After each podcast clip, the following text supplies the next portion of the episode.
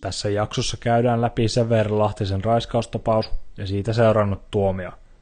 Mikäli koet käsiteltävän aiheen ahdistavaksi, etkä halua kuulla aiheesta käytävää keskustelua, suosittelemme ohittamaan kyseisen osuuden jaksosta. Aiheen käsittely jaksossa alkaa aikaleimalla 1.58 ja loppuu aikaleimalla 14.18. Raiskaustapauksissa maksutonta apua ja tukea tarjoavat Raiskauskriisikeskuksen kriisipäivystysnumero 0800 978 95, rikosuhripäivystyksen numero 116 006 sekä valtakunnallisen kriisipuhelimen numero 09 25 25 0111. Teipistä teippiin ei hyväksy Severi Lahtisen tekoja missään muodossa hänestä ei tule puhumaan tämän jakson jälkeen. Hyvää huomenta, päivää, iltaa tai muuta vastaavaa. Vuorokauden näin kohtaa rakas jääkiekko yleisö. Mun nimeni on Leevi Kiesiläinen, mun seurassani Konsta ja Veikko tänään. Herrat, mitä kuuluu? Ihan hyvä kuuluu ja ensinnäkin tervetuloa takaisin Veikko. Hieno nähdä, että äijä taas remmissä mukana ja meillä on aika, aika kova jakso tulossa. Nyt tälleen etukäteen niin lupailen, että aika, on, aika paljon on tapahtunut. Että hyvää kuuluu. Yeah. Kyllä, kiva jätkä olla takaisin ja onneksi tuo mun vilttikomennus oli vain viikon mittainen. katsotaan, laitetaanko, katsotaan joutunko laittaa uudestaan jatkossa. Mutta joo, niin kuin Konsta tuossa sanoi, niin paljon on tapahtunut. Tänään on sekä hyvin poikkeuksellisia aiheita sekä erittäin huonolla että myös erittäin hyvällä tavalla. Otetaan ne huonot alta pois ensin ja tota, käsitellään nyt tämä case Severi Lahtinen. Jätkät, puhukaa. Tosiaan Jypin tässä vaiheessa ja entinen pelaaja Severi Lahtinen tuomittiin tiistaina Päijät-Hämeen käräjäoikeudessa kahdeksi vuodeksi vankeuteen raiskauksesta. Häntä oli syytetty Päijät-Hämeen käräjäoikeudessa kesäkuussa 20, 2022 tehdystä raiskauksesta ja tämä syyt käsiteltiin oikeudessa syyskuussa ja tosiaan syyttäjän mukaan Lahtinen oli ollut tapahtuma-aikaan yötä uhrin asunnolla festareiden jälkeen ja syyttäjän mukaan Lahtinen oli raiskannut uhrin, kun tämä oli ollut nukkumassa ja uhri oli päihtymyksensä ja unitilansa vuoksi kykenemätön puolustamaan itseään. Lahtinen tosiaan kiisti nämä syytteet oikeudessa ja ilmoitti, että hänen mukaansa sukupuoliyhteys oli tapahtunut yhteisymmärryksessä. Ja sitten oikeus katsoo, että uhrin kertomus oli ollut yksityiskohtainen ja toistuvasti saman sisältöinen, eli siellä oli kerrottu sama setti moneen otteeseen. Uhrin kertomusta tuki myös todistajien kertomukset, siellä oli kolme todistajaa, josta yksi, yksi todistaja oli ilmoittanut, että uhri oli kyseisenä yönä lähettänyt hänelle viestin ja pyytänyt heti tulemaan kotiin. Todista oli saapunut toisen henkilön kanssa paikalle, uhri oli itkenyt ja kertonut tapauksessa. Ja todistaja oli sitten ilmoittanut tässä vaiheessa omien sanoinsa mukaan matolla nukkuneelle Lahtiselle, että tämän täytyy poistua asunnosta. Oikeus tosiaan katsoi Lahtisen menetelleen syytteessä kuvatulla tavalla, ja että teko oli sen verran vakava, ettei rangaistusta voinut tuomita ehdollisena – Lahtinen velvoitettiin lisäksi maksamaan uhrille korvauksena kärsimyksestä 5000 euroa ja tilapäisestä haitasta 4000 euroa viivistyskorkoineen tekopäivästä alkaen. Tuomio tosiaan on vielä lainvoimainen ja Lahtinen kertoo kohta puheenaiheeksi nousevalla sosiaalisen median videollaan aikomansa valittaa tuomista hovioikeuteen. Tämä IG Instagram-video, minkä Severi Lahtinen postasi kutakuinkin neljä minuuttia sen jälkeen, kun Ilta-Sanomat ensimmäisenä uutisoi asiasta, oli semmoinen neljän minuutin setti, missä hän kertoi oman kantansa, ja tosiaan, niin kuin tuossa kerkesinkin jo sanoa, niin kertoi sukupuoliyhteyden tapahtuneen yhteisymmärryksessä, ja tota, sitten tämän jälkeen käyneen matolle nukkumaan, ja Tämän jälkeen sitten Lahtista oli pyydetty poistumaan asunnosta ja sitten uhri oli tehnyt rikosilmoituksen kuulemma seuraavana aamuna. Ja tässä Lahtisen videolla hän käy aika monen otteeseen läpi, epäilee tota, syitä, että miksi, miksi tämä syyttäjä olisi toiminut näin ja todistaa moneen tai kertoo moneen otteeseen, että, että hän ei ole syyllinen tähän ja että sukupuoliyhteyttä oli harrastettu yhteisymmärryksessä ja tähän on syytön tähän. Ja tosiaan sitten kutakuinkin, tästähän sitten totta kai nousi maalaajuinen kohu, niin kuin kuulukin nousta. Ja tosiaan samana päivänä vielä kävi ilmi, että päijät käräjäoikeus oli myös tuominnut Severi Lahtisen huhtikuussa törkeästä rattijuopumuksesta 55 päivän ehdolliseen vankeuteen. Ja tästä tuli 35 päiväsakkoa, mikä tekee Lahtisen tuloilla tonni 925. Ja Lahtinen oli ajanut marraskuussa 2022 Lahden keskustassa henkilöautoa humalassa ja oli, ja oli ajon jälkeen äh, hänen hengitysilmastaan mitattu 0,81 milligrammaa alkoholia ja törkeä rattiopumuksen raja. Kyseisellä asteikolla on tosiaan 0,53, eli se oli sitten aika niin kuin heittämällä yli. Rikos tapahtui yöaikaan yleisellä tiellä ja käräjäoikeus katsoi tota, tämän aiheuttavan vaaraa muille ihmisille. Ja tosiaan Severi Lahtinen oli onnistunut salaamaan Jypiltä tämän rattiopumuksen aivan täysin. Ja kun tämä tuli tässä raiskaustuomion yhteydessä ulos, niin Jyp sitten ilmoitti samana päivänä siirtäneensä Severi Lahtisen sivuun, ja sitten kaksi päivää myöhemmin tiedotti, että Jyp on purkanut Severi Lahtisen pelaajasopimuksen, ja mä luen ihan suoraan tästä Jypin tiedotteesta, koska tota, tässä kerrotaan oikeastaan kaikki oleellinen. Jyp on purkanut raiskauksesta ja törkeästä ratti, rattiopumuksesta tuomitun Severi Lahtisen pelaajasopimuksen. Sopimus olisi kestänyt kevääseen 2025. Tuomitut rikokset ovat tapahtuneet pelaajan vapaa-ajalla. Raiskaustuomio tuli tiistaina ja tuomion yhteydessä tuli esiin myös Lahtisen aiempi törkeä rattiopumustuopio, minkä hän oli salannut seuralta. Jyppi Väskylä Oyn toimitusjohtaja Risto Korpela kertoo seuraavaa. Seuraamme pelaajan tuomittu vakavista rikoksista – Pelaajan toiminta rikkoo kaikkia Jypin keskeisiä arvoja ja toimintaperiaatteita, eikä pelaajalla ole enää edellytyksiä jatkaa Jypissä. Arvojen lisäksi rikostuomio rikkoo myös pelaajien seuran välistä sopimusta. Pelaajasopimuksessa pelaaja sitoutuu käyttäytymään myös yksityiselämässään siten, ettei hänen elämäntapansa eivät vaaranna pelikuntoa ja virettä, eivätkä aiheuta työnantajalle ja jääkiekolle negatiivista julkisuutta. Nyt näin ei ole toimittu. Jyp tiedottaa tiedotteen loppuun, että asia on heidän osaltaan käsitelty, eivätkä he kommentoi asiaa enempää. Eli Severi Lahtinen oli tämän raiskaustuomion päälle sitten vielä salannut seuraltaan tämän mm, jo aiemmin tuomitun rattijuopumus, törkeän rattijuopumuksen, ja tosiaan ihan niin kuin yhtään mitenkään lauseellakaan vähättelemättä tätä Severi Lahtisen raiskaustuomiota, niin Jyphän on toiminut jo pelkästä törkeästä rattiopumuksesta aiemmin. Muun muassa Michel Miklikin sopimus purettiin samaisista syistä aikanaan viitisen vuotta sitten. Ja ihan toikin olisi ollut ihan Jypin aiemman historian ja arvojen perusteella riittävä syysopimuksen puruilla, mutta totta kai tässä nyt enemmän oikeutetusti painaa tämä raiskaustuomio – minkä Lahtinen on saanut. Tosiaan nyt kun on kerrottu tämä törkeä rattiopumus, niin voidaan kertoa, että sen myötä tämä Lahtisen raiskaustuomio on ehdoton. Ja vaikka se ole vielä laivoimainen, niin Lahtinen aikoo valittaa asiasta hovioikeuteen, niin hovioikeuden päätöksestä odotellessa, niin voidaan elää vielä siinä maailmassa, että Severi Lähtinen lähtee tästä sitten istumaan tuomiota.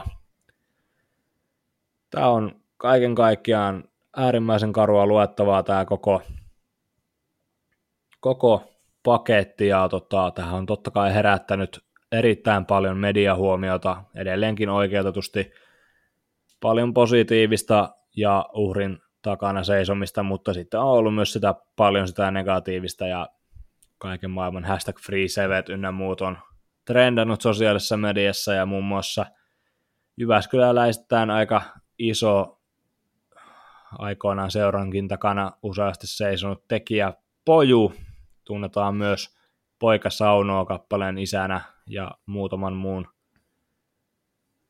enemmän tai vähemmän hitin tekijänä. Pojuhan tosiaan sitten räväytti koko pankin auki ja ilmoitti Instagram-tarinassaan seuraavaa. Tässäkin on syyllinen. Taistelee ja taitelee joka ilta ihmisille viihdettä koko rahan edestä. Ätriä Lahtinen. Tuokaa se kusinen nakka median eteen kertomaan tarinansa ja samoin at Jyväskylä, joka hylkää kaverissa kriisin edessä. Kaveria ei jätetä Suomen lippu ja hauis. Tämä on ihan anteeksi Ranskan ja nyt tulee kirjoilusakko, joten lapset korvat kiinni, mutta tämä on aivan vitun uskomatonta käyttäytymistä sosiaalisessa mediassa. Ethän sä, mä oon, mä oon jo tässä vaiheessa nähnyt tätä kohua niin paljon, mä en tiedä enää mitä uutta mä voin sanoa tähän mikrofonin eessä, mutta tämä on aivan niin kuin, uskomaton, uskomattoman sokeaa ja niin kuin, luulisi, että Poju kuitenkin on silleen tietyssä julkisessa asemassa niin Jyväskylässä kuin sitten Jypin edessä, kun sitten jumalauta koko Suomen edessä, niin ethän sä lyö Pate Mustajärven Hei äijä kappaleella kuvaa raiskauksesta tuomitun pelaajan, tai et lyö raiskauksesta tuomitun pelaajan kuvaa Instagram-tarinaa ja puolustele häntä, että hän taiteilee ja taistelee ihmisille koko rahan edestä viihdettä. Kusinen akka. Pojulla on itsellä tuomio naisen pahoinpitelystä kymmenen vuoden takaa, ja hän on tienannut tästä 65 päiväsakkoa, mikä on noussut, mikä on noussut yli 2500 euroon näihin, nämä sakot, ja siis hän on, tämä on aivan järkyttävää luettavaakin, hän on niinku kiskannut tätä naista niinku rappusia ylös ja alas, heitellyt tämän naisen rappusista alas, heitellyt jollain pihalla olevalla soralla tätä naista. Hyvin todennäköisesti alkoholin vaikutuksen alaisena myös, ja toivon, että tämä alkuperäinenkin tarina on tehty aika vahvan alkoholin vaikutuksen alaisena, koska ethän sä et jumalauta lyö niin tuommoisella kaan taustalla, etkä muutenkaan, mutta etenkään tuollaisella taustalla niin Instagram-tarinaa, että, että tuokaa kusina akka oikeuden eteen kertomaan tarinansa, tai media eteen kertomaan tarinansa. Pojuhan tosiaan tästä sitten saa aivan oikeutusti paskaa niskaan niin sanotusti, ja ja sitten häneltä peruttiin keikkoja ja puolusteli lisää Instagram-tarinassa ja alkoi sillä ryttyilemään muille, että mulla on vielä keikkoja ja mulla on rahaa ja mulla on hittejä ja niillä on kuunteluja, että mitä sä oot tehnyt. Nämä on niin käytännössä suoria lainauksia ja sitten tota, lopulta tilanne päätyi siihen, että Pajulla aiemmin oli syksyllä 13 keikkaa ja niitä taitaa olla tällä äänityshetkellä kaksi jäljellä, että siellä on vielä kaksi kaksi ollut viikon lomalla eikä ole mediaa hirveämmin lukenut, mutta toivon, että nämä kaksikin lopulta sitten perutaan. Ja Pojuhun tosiaan on vastaa Jypin tässä vaiheessa jo entisestä maalibiisistä. Oi oi oi on soinut hippoksella muutaman vuoden tässä sen takaisin tultua ja Jyphän tosiaan sitten reagoi tähän asiaan ja vaihtoi maalibiisin pois ja kertoi, että kyseistä tai entistä maalibiisiä ei tulla enää hippoksella kuulemaan – mikä on siis aivan oikea päätös, ja Jyp vaihtoi tähän maalibiisiksi sitten Jyp on rautaa, mikä allekirjoittaneen mielestä ensinnäkin sopii tähän juhlavuoden teemaan paljon paremmin, mutta tosiaan Poju sitten myöhemmin pyyteli anteeksi, että hän on vain niin tunteellinen ihminen niin musiikissa kuin urheilussa kuin normaalissa elämässään. Mä en halua keskustella Pojusta enää tämän podcastin historiassa ja toivon, että tästä jaksosta eteenpäin niin ei tulekaan tarvetta. Mä olen puhunut. Se oli aika hyvä käsittely. No on erittäin surullista luettavaa ja raakaa luettavaa, niin kuin Konsta tuossa alleviivas. Mulla ei ole tuohon oikeastaan mitään lisättävää, onko sulla Veikko jotakin? Ei, ei oikeastaan, että karuja, karuja uutisia tuli tuohon viime viikon alkuun ja tietenkin mun mielestä tämä vielä, miten Konsta sanoisi, niin toivon ihan samaa, että ei, toivon, ettei kukaan häntä palkkaa mihinkään enää esiintymään. Osoitti jätkä olevansa kyllä, anteeksi nyt vaan melkoinen kusipää, kusipää niin ei hänelle mitään keikkoja, kiitos enää. Teipistä teippiin, kun erkka ei riitä. Sitten siirrytään tämmöisen normaalin teipistä teippiin äh, tyylisen jaksorakenteen ja uutisoinnin pariin. Eli meillä on Oulusta uutisia. Veikko, mitäs, mitäs Kärpillä on meininki?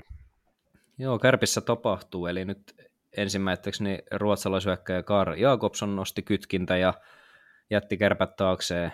Ei kerennyt Jakobsoni tällä kaudella pelata kuin yhden ottelun kärpissä. Kiikari tehoina otti vielä Minttu ykkösen siihen hienoksi, hienosti päälle ja hän tosiaan siirtyi Hoki Allsvenskanissa pelaamaan, pelaavaan Westerosiin. Tota, Jakobson saapui viime kaudella, sitten vuodenvaihteessa taisi saapua kärppiä, ehti melkein 30 runkosarjoittelu pelatakin. Ei löytynyt sopivaa roolia hänelle tuosta nykyisestä kärppäjoukkueesta ja en usko, että Marjamäen pelitapa hän, häntäkään niin hirveästi miellytti, mutta tosiaan Jakobson poistui kärpistä. Sieltä on nyt muutama, muutama hyökkäjä kärpistä poistunut, niin tota, ilmeisesti huhujen mukaan olisi nyt yksi tulossa lisää, niin kerros meille siitä hiukan lisää. Joo, eli tosiaan ruotsalaislehti Expressen on uutisoinut tällaista, että 22-vuotias laitahyökkäjä Noelle Kunler, toivottavasti lausuun oikein, olisi siirtymässä Oulun kärppiin. Tosiaan Kunler on tota, laitahyökkäjä, laitahyökkäjä raitin puolelta laukova hyökkäjä, tosiaan on Karolan sopimuspelaaja, mutta kuten tässä ollaan viime viikkoina luettu ja tiedetty, niin Karolanalla ei ole tällä hetkellä farmiengiä, eli todennäköisesti olisi tämmöinen lainasiirto sitten tapahtumassa, eli Carolina lainaisi sitten Eurooppaan hänet, ja nyt Expressenin mukaan seurana siis kärpät. Jos vähän taustataan Gunlerista, niin viime kaudella Viime kaudella pelasi AHL 31 ottelua ja paino siellä 18 pojoa. Vähän itseäni mietityttää tuo alhainen pelimäärä, että miksi vaan 31 ottelua, että onko siellä jotain loukkaantumista sitten ollut taustalla. Ja sitten toisessa kaudella Luuleassa, ei Luuleassa, anteeksi, kun Brynäsissä 52 ottelua, 23 pistettä voisin kuvitella, voisin kuvitella, että on kuitenkin hyvä vahvistus Kärpille ja kakkoskerroksen varaus vuodelta 2020 niin kertoo myös siitä, että siellä on myös scoutit ja ammattilaiset nähnyt hänessä, hänessä potentiaalia ja hän on voittanut kerran tota AHL-mestaruuden, eli löytyy myös jopa vähän voittamisen kulttuuria hänestä. Mielenkiintoinen kaveri ja voisin kuvitella nyt, että vielä siis ei ole tänä äänityspäivänä sunnuntaina kärpät sopimusta vahvistanut, mutta voisin kuvitella jo, että maanantaina viimeistään niin kärpät tähän lyö niin sanotusti puumerkin alle. Joo, tota, franchise-moodia NRissä pelanneet varmaan Gunlerin muistaa ainakin. Muistan. Muistat. tota, no, se, se, on hyvä, että sä ilmoittaudut paikalle. Sulla on seuraavat jutut siellä. Sullakin on vähän pelaaja-uutisia ilmeisesti. Joo, Sopimuksen pelaaja... ja muuta vastaavaa. Kyllä vaan. Otetaan Jipistä nyt sitten tota normaalimpaa uutisointia. Ja Jarkko Malinen tosiaan, kuka tuossa kaksi viikkoa sitten pelasi Jypissä viikon pätkäpestillä, oli jo palaamassa IPK, niin Jyp näki siellä sitten tarpeelliseksi Malisen palveluksia jatkaa ja solmi sitten Malisen kanssa kolmen kuukauden mittaisen pelaajasopimuksen ja Malinen on tosiaan sitten tämän sopimusten jälkeen maali per peli tahdissa, että siellä on muhi jotain hienoa. Malinen tosiaan eilenkin äänitetään tosiaan sunnuntaina, niin eilen oli Jyp ja tässä Jypin viiden minuutin alivoimalla teki maalin ja siinä katkaisi vähän sitten Jukurien kamelin selän niin sanotusti.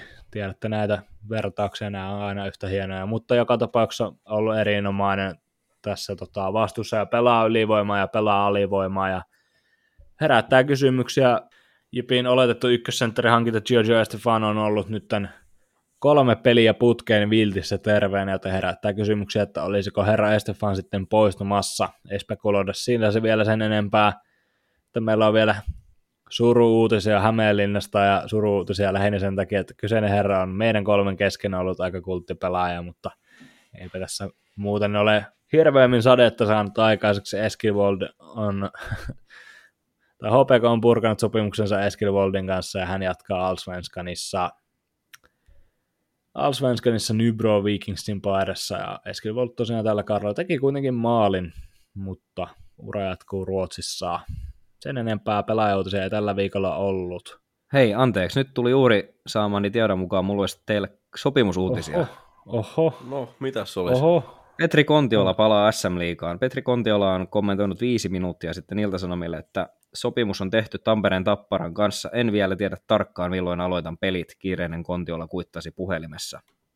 Oho. Eli näin. Oho. Pitkän spekulaation jälkeen Kontiola siis jatkaa uraansa Tampereen Tapparassa. Eli niin kuin äsken sanoin, niin ei ole vielä varma, että milloin hyppää remmiin mukaan. Niin ihan nyt ensimmäiset fiilikset jatkat teiltä, niin mitä fiiliksiä tästä Konnan paluusta?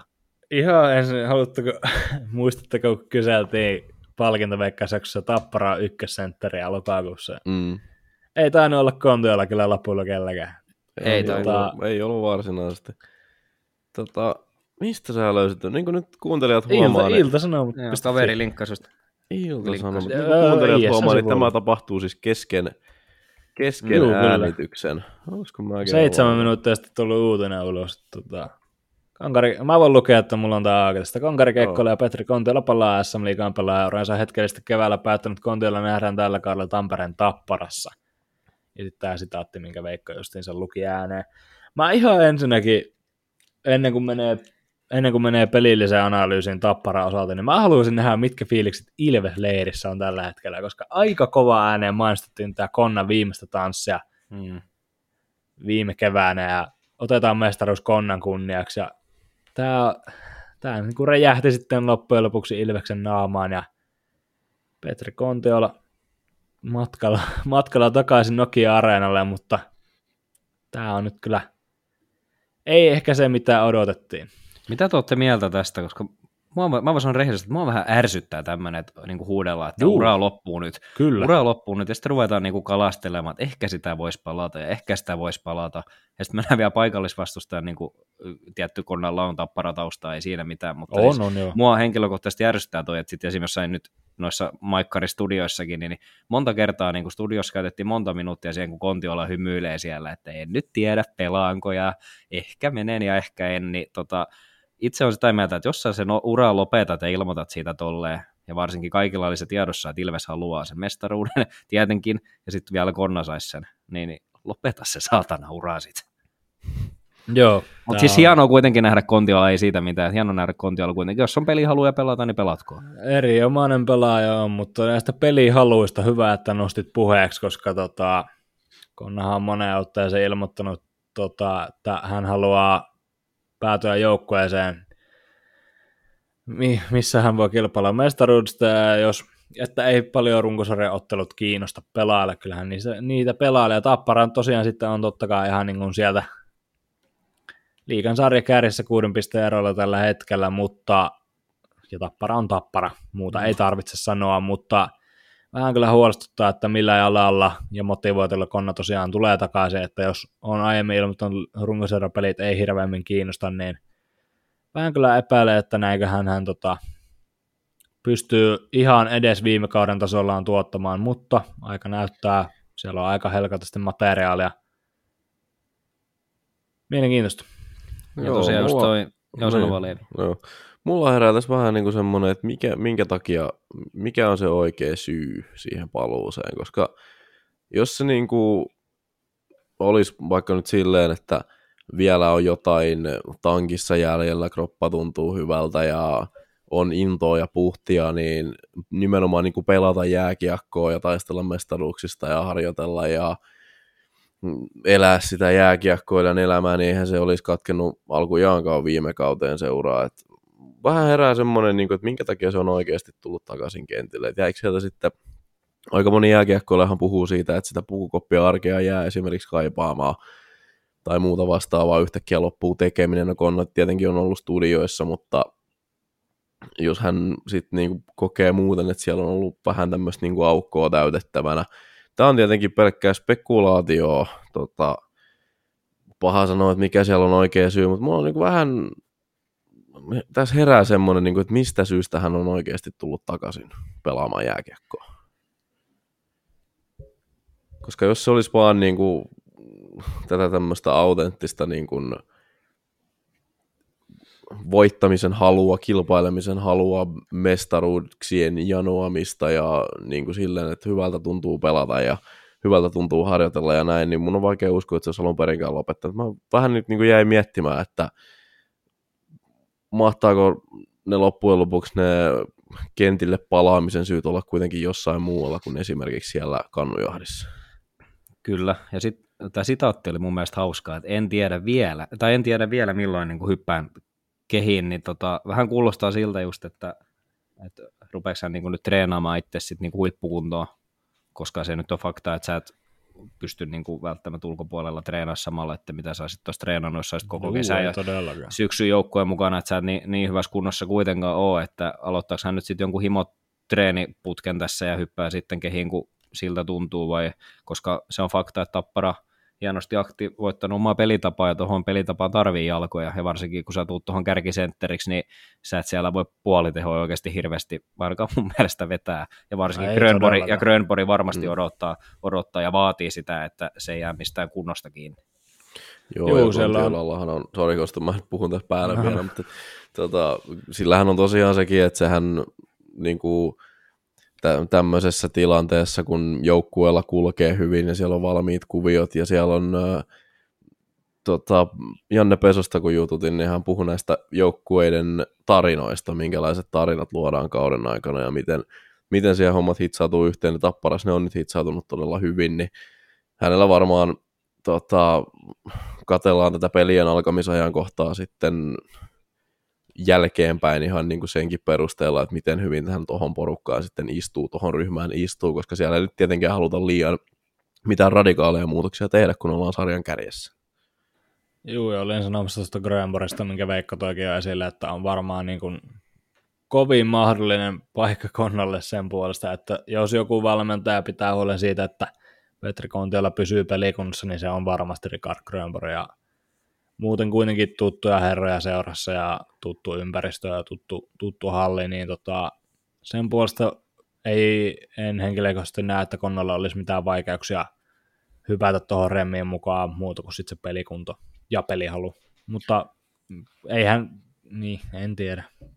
Tämä on jotenkin tosi mystinen nyt kyllä, että onhan, onhan siitä jo kuusi kuukautta, kun Konnan, Konnan tota, ura päättyi pronssi, pronssimitaaleja häntä juhlittiin ja kanniskeltiin jossain kultatuolissa ja ynnä muuta. On kyllä kaiken kaikkiaan kyllä tosi mielenkiintoista.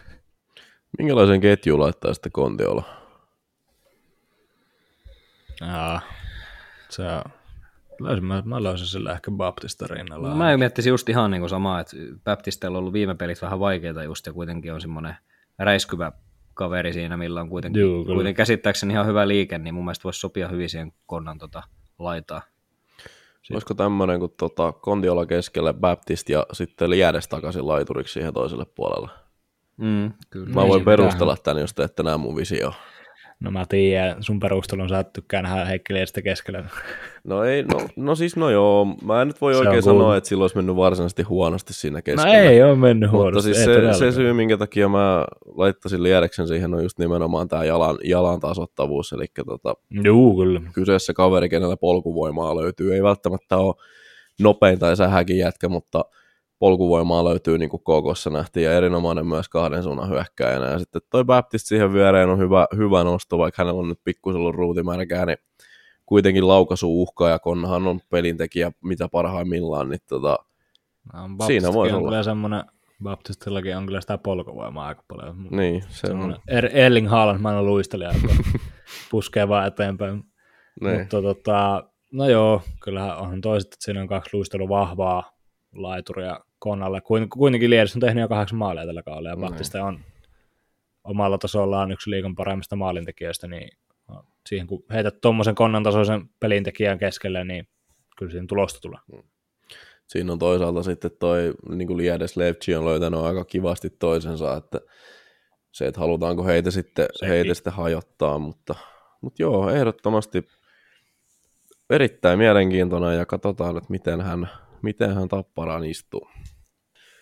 Sitten se oikeastaan jakson pääaihe, se tota, tapahtui tuossa muutama päivä takaperin ja suomalaisen Sano jääkiekon Sano se.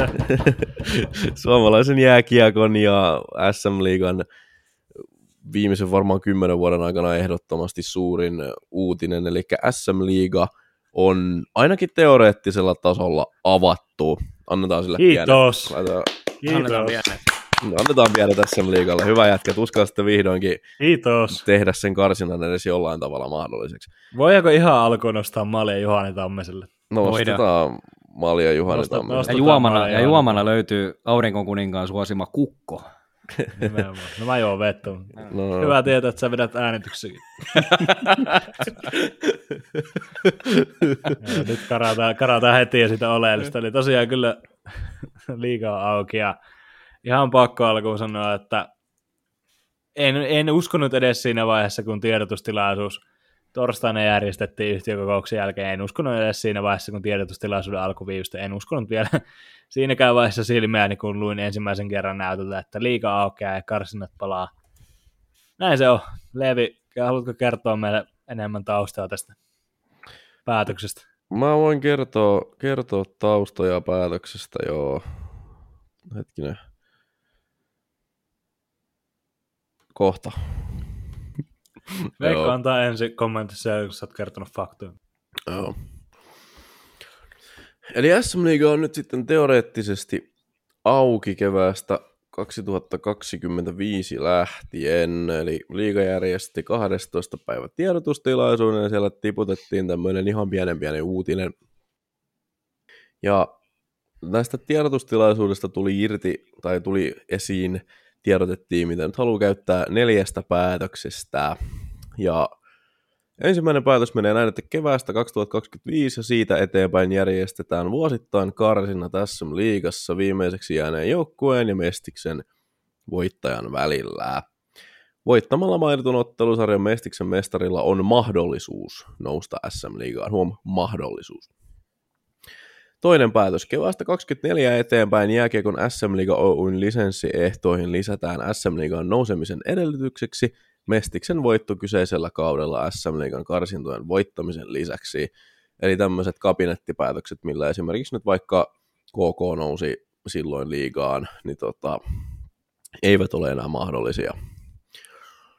Varsinaisen yhtiökokouksen päätöksen mukaisesti SM Liigan joukkuemääräksi rajataan korkeintaan 16 joukkuetta kaudesta 25-26 alkaen.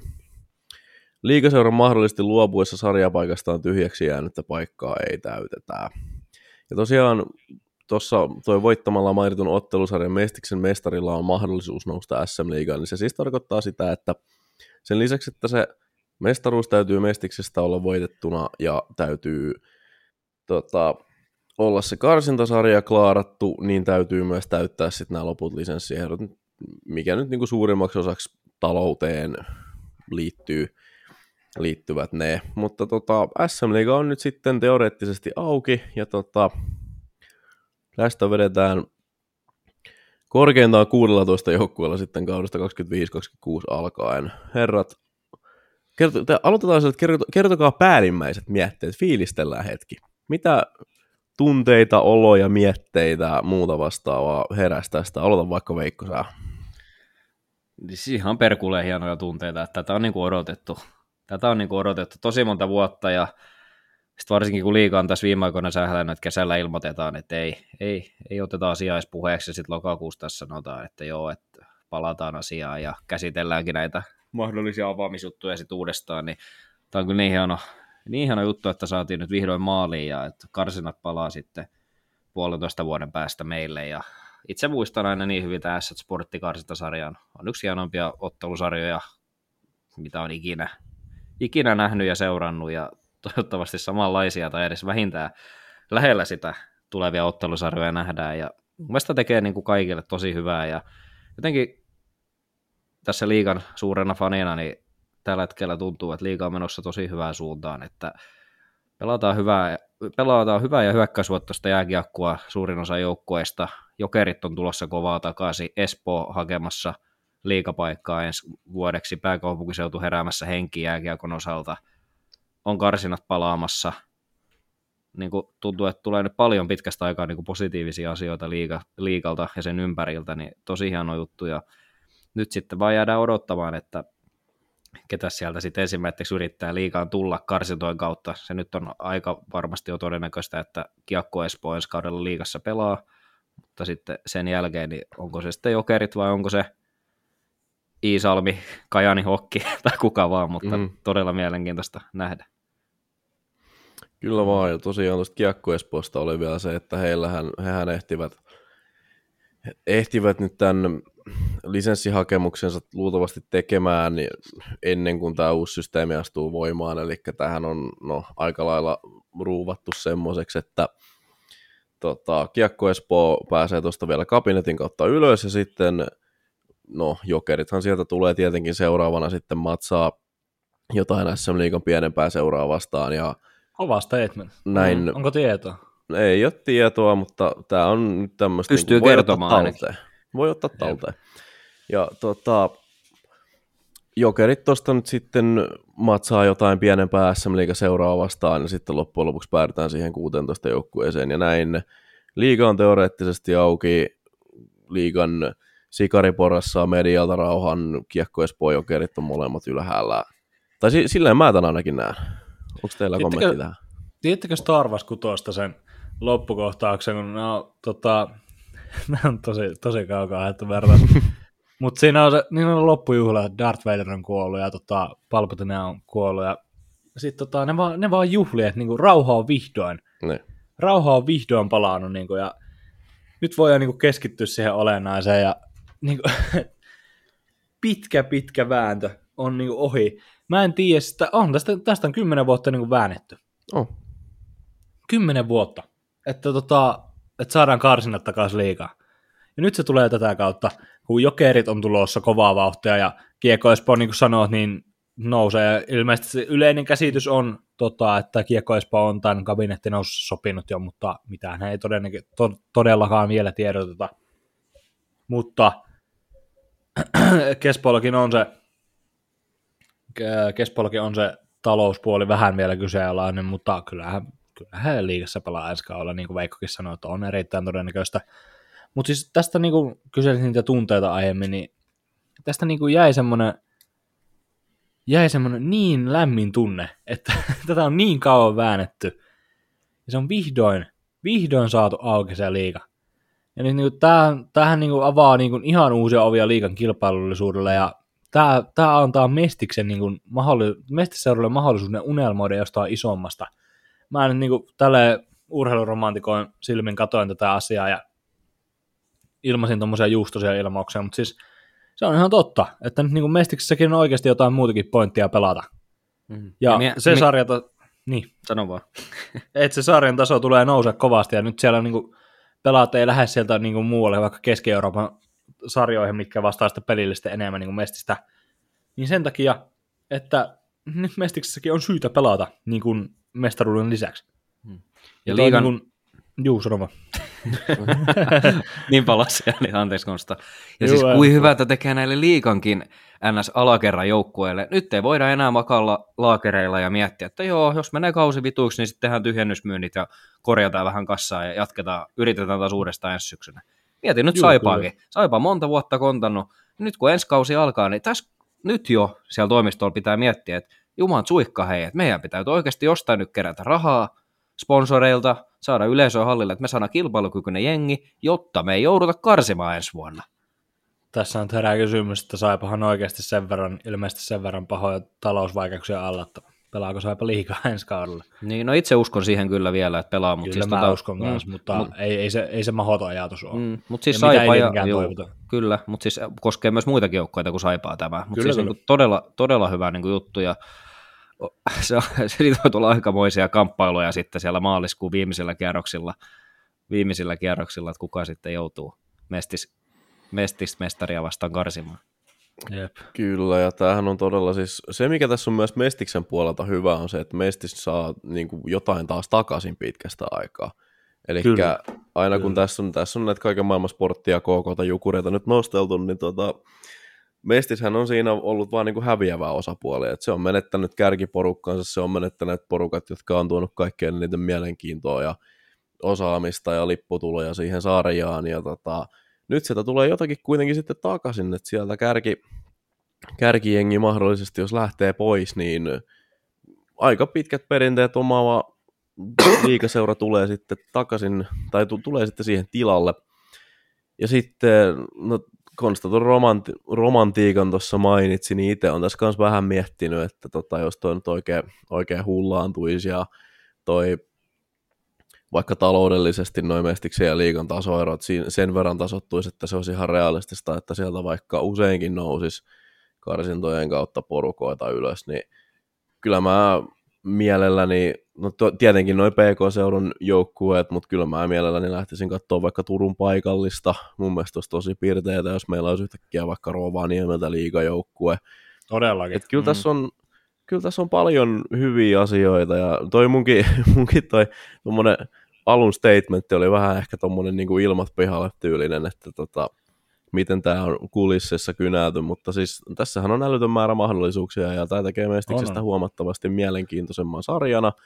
Ja tota, toi Veikon nosto tuohon, että nyt ei pystytä enää niin kuin tyhjennysmyynnillä vaan rokkaamaan ja olemaan sarjassa sen turvin, että ei ole mitään väliä, vaikka tulisi joka ikisestä pelistä kintaaseen, vaan nyt se kilpailukykyinen joukkue täytyy säilyttää loppuun saakka. Ja se on hieno asia, se on mun mielestä hyväksi koko sarjalle, se lisää älyttömästi mielenkiintoa tähän. Ja Tämä oli iso päätös. Mä voisin kuvitella, että ihan joka ikinen liiga-osakas ei tätä päätöstä olisi halunnut tehdä, mutta hienoa, että näkivät kuitenkin yhteisen hyvän ja tota, saatiin tämä läpi, vaikka tämä onkin vähän tämmöinen, että sieltä ei automaattisesti kukaan pomppaa, vaan sen lisäksi, että sä oot kellistänyt kaikki muut mestisjoukkueet ja kellistänyt yhden liigajengin, niin sit sun täytyy vielä olla talousasiat sillä niin kuin SM-liigaseuran tasolla, ja liigassa ei todellakaan niin kuin, jokaisella joukkueella ole talouskunnossa, mutta Mestiksessä tilanne voi olla vielä huonompi. Tämä on mielenkiintoinen tämä talousasia, koska just teille oli Maikkari Studiossa Karri Kivi ja Kontiola vähestään tuossa sanoisi, että, että hienoa, että sarja avataan, mutta onko se realistista mahdollista, että jos nyt esimerkiksi leikitellään ajatuksella, että vaikka, no just vaikka IPK, ketä nyt johtaa tällä hetkellä Mestistä, niin pelaisi ensi vuonna todella hyvän kauden ja voittaisi Mestiksen mestaruuden. Ja olla ihmeellä sitten, tai ei nyt edes ihmeellä, mutta siis voittaisi liikakarsinnat ja pääsisi, mutta sitten on nämä taloudelliset realiteetit, että onko se oikeasti sitten semmoinen mahdollista, että kuka vaan se Mestiksen voittaa, niin ne pystyisi sitten jollain tavalla liikassa pelaamaan. Esimerkiksi nyt oli Ylellä hyvä juttu, missä oli IPK, IPK on tota, toimitusjohtaja sanonut, mä voin tässä lukea muutama sitaatin, mitä hän oli sanonut tästä liika-asiasta, niin hän on sanonut, että Suomikeukolle todella hyvä asia. Urheiluun kuuluu aito mahdollisuus voittaa jotakin muuta kuin mestispokaali, kertoo niin kuin IPKn toimitusjohtaja. Mutta sitten hän sanoisi myös näin, että IPKn kotihallissa on 1400 katsojapaikkaa ja joukkojen budjetti on 980 000, mikä on mestisseuralle aika iso, mutta se ei riittäisi liigajoukkueelle. Niin hän sanoisi, että muista seurasta en voi sanoa, mutta IPKn osalta voin sanoa sen, että ei meillä rahkeet sinne liigaan asti riitä. Että tarkoittaa sitä sitten kuitenkin sitä, että siellä on vaan ne muutama joukkue, mikä voi nousta huolimatta siitä, kuka sen sarjan oikeasti voittaa. No sen, toi on se, mikä, mistä mulla heräsi ne vähän ne niin kuin mielikuvat tuosta, mistä mä puhuin tuossa segmentin alussa, että Kespo ja Jokerithan siellä on ne, ketkä pystyy varmasti saamaan taloutensa siihen jamaan, mutta niin kuin, muutenhan tämä voisi olla, en, en nyt sano, että liiga on tämmöisen niin kuin, sammutuspeitettyylisen rat- tai niinku tämmöisen, tämmöisen uh, itsensä niinku suojaamistyylisen ratkaisun tehnyt, mutta tässähän on niinku periaatteessa mahdollista se, että toi sarja on käytännössä edelleen ihan yhtä kiinni kuin mitä se on aikaisemminkin ollut, plus sit se, että siellä on Kiekko, Espoo ja Jokerit, mutta siitä ei voida enää pitää sillä samalla tavalla meteliä, koska se on kuitenkin teoriassa auki. Tuu pois sieltä kentältä, siellä on peli! Joo, tähän väliin tämmöinen Konstan piti poistua. Ei oteta kantaa siihen, että mihin Konsta poistui, mutta tosiaan jatketaan Veikon kanssa kahdestaan tämä jakso vielä loppuun. Mutta semmoista mun piti vielä kysyä sulta, että sopimusrakenteet, tota, nyt kun toi sarja on auki, niin tulee varmasti vaikuttamaan aika runsaasti näihin. Eli nythän on ollut näitä kaiken maailman yhteistyösopimuksia lainojen suhteet, pelaajat on liikkunut vaikka mestikseen ja liigasta ja siellä on ollut sitten tiettyjä sääntöjä, että sieltä saa nostaa, nostaa ylös ja lähettää alas ja tämmöistä yhteistyöseurameiningiä vähän ollut. Niin tota, ja ne on ollut aika löysät loppujen lopuksi ne siirtosäännöt, niin nämä nyt tulee varmasti kiristymään ainakin niin kuin kohti kevättä. Ja yleensähän näitä nuoria junnuja on, on lainattu muun muassa Mestiksen pudotuspeleihin pelaamaan aika paljon, niin onko tällä mitään relevanttia merkitystä, koska nythän esimerkiksi tämmöiset niin jotkut Samu Tuomaalat sun muut vastaavat, niin nythän liikaseurojen täytyy miettiä aika harkitu, harkitusti tota, näiden just tuomaaloiden ja teissaloiden ja muiden vastaavien tyylisten pelaajien kohdalla, että liikutetaanko heitä, saako mestis näitä junnuja sieltä? Kyllä, ja varsinkin, sit siirto, varsinkin kun siirtoraja lähestyy, niin tarvii todella tarkkaan nyt sit miettiä. Ihan tietty, vähän riippuu missä joukkue on sillä kohtaa sarjataulukossa, mutta täytyy miettiä tosiaan, että miten, miltä se loppukausi mahdollisesti näyttää ja onko uhka just ne karsinnat ja onko sitten kenties jotain pelaajia vielä, ketä tänne haluttaisiin, niin kuin, ettei sinne karsimaan jouduta. Et mielenkiintoinen, mielenkiintoinen pelaajaralli varmasti tulee ja näistä varmasti vielä kuulemme myöhemmin lisää, että miten näiden kanssa sitten tullaan tulevaisuudessa toimimaan. Joo, ja se voi, siinä on Mestiksenkin puolella vähän miettimistä, koska aika useinhan mä, tai se on nyt viime kauden alussakin oli semmoinen tilanne, että usein Mestisjoukkueen rosterit selvisi siinä kesän aikana vasta niin kuin sen perusteella, että ketä saadaan liigasta lainalle. Hmm. Että se sitten, että tota, minkälainen Mestiksen pelaajaliikenne tulee olemaan, että jos liigasta lainapelaajat vähenee, niin nouseeko sinne Suomi-sarjatason pelaajia sitten, lähdetäänkö sieltä jostain ulkomailta sitten katsomaan, katsomaan että josko saataisiin jostain samantasoisesta sarjasta halvalla hankittua pelaajia, mutta niin, se voi olla, että importtien määrä, määrä tota, nousee huomattavasti, tai sitten tässä voi niin pahimmassa tapauksessa jopa käydä sillä, että mestiksen taso laskee. Näin niin kuin osittain. Kyllä, ja varsinkin kun se pelaajamassa ei ole mikään mieletön, niin kuin suomalaisista, suomalaisista, suomalaisista pelaajista puhun tällä hetkellä, niin se pelaajamassa ei ole mikään älytön, niin se varmasti tulee tuohon vaikuttamaan. Ainakin johonkin mestisseuraan niin negatiivisesti ja ehkä just niihin, millä se budjetti ei tule se iso olemaan. Joo, sehän olisi kauneinta nähdä tota, semmoinenkin itse asiassa skenaario pullahti nyt päähän, että yleensähän tota, on käynyt sillä lailla noiden omien junioreiden kohdalla, että mestisseuroissahan, siellähän on, osalla mestisseuroistahan on erittäin hyvät nämä juniori, junioripalut, niin siellä on aika usein käynyt silleen, että sitten siinä kohtaa, kun ruvetaan tulee sen ikäisiksi, että ruvetaan vähän katselemaan, että josko tästä ammattia tekisi, niin aika monihan näistä siirtyy yleensä liikaseuroihin, niin tässähän saattaa olla siinäkin mielessä niin kuin hyvä puoli, että se, että sillä omalla mestisseuralla on mahdollista periaatteessa nousta liigaan, niin sehän tuo myös kannustimia, ei välttämättä näille ihan kärkijunnoille, mutta ainakin näille, niin kuin, ketkä on just siinä kärjen alapuolella vähän pohtii, että hmm, meenkö mä nyt tuohon liigaseuraan, mistä mä saan mahdollisesti roolipaikan, vai jäänkö mä tänne mestikseen, missä se on suuremmalla todennäköisyydellä mun se vaikka tulosketjujen paikka. Kyllä, ja sitten varsinkin tämä on myös isomman keskusteluaihe, tämä, miten tämä vaikuttaa mestikseen, ja heti heräs myös ajatus, mitä tämä vaikuttaa nuorten SM-liigaa. Mm. en muista, kuka oli nyt, kuka tämä mulle kertoisi, mutta oliko nyt tyyli, että viime vuoden nuorten SM-liigaan niin pistepörssin 50 parhaan pelaajan joukosta, niin en muista kuinka iso prosentti siirtyisi niin kuin mestikseen. Ne. Niin, että mitä se sitten tulevaisuudessa niin kuin on vielä, ja että mitä tuolle A-nuorten sarjalle käy. Joo, se, se A-junnujen sarja on semmoinen, että siitä voisi melkein, melkein käydä jonkun ihan asiantuntijan kanssa vaikka koko jakson mittaisen keskustelun, nimittäin siinäkin riittää jonkun verran sitten purettavaa. Mutta mm. tota, hyvällä, siis olisi jopa, mä, mä näkisin mielelläni kyllä sen, että tämä, tämä lisäisi niin kuin nimenomaan näitä seurojen omien junnujen nousua roolipelaajiksi. Se voisi tehdä vaikka niin kuin jokerit, että siellä on se on runko vahvasti rakennettu niistä omista junnuista ja sitten on muutamat täsmähankinnat, mitkä sitten hioo sen timantin reunat teräviksi, mutta et, toivottavasti käy niin, että kärkijunnut pysyvät seuroissaan ehkä vähän pidempään. Mutta oli syyt sitten mitkä tahansa ja oli lopputulemat sitten mitkä tahansa ja oli sitten skenaariot minkäkin seuran, minkäkin sarjan osalta mitkä tahansa, niin se on joka tapauksessa hienoa, että toi sarja on vihdoinkin saatu auki, se on askel oikeaan suuntaan ja se on no huonoon suuntaan tai huonompaan suuntaan menevällä tuotteella, eli suomalainen sarja jääkiekko noin niin kuin yleisesti, niin ehdottomasti askel eteenpäin ja tästä on sitten mahdollisuuksien mukaan pystytään rakentamaan oikeinkin onnistunut ja loppujen lopuksi sitten toimiva lopputulos. Mutta sitten sen itse sarjan käsittelyyn. Viime jaksosta on viikko taas vierähtänyt ja SM Liiga on silläkin viikolla pelattu.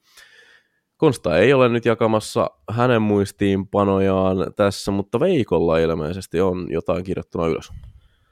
Joo, positiivista palautetta, niin aloitetaan ensin Raumalta.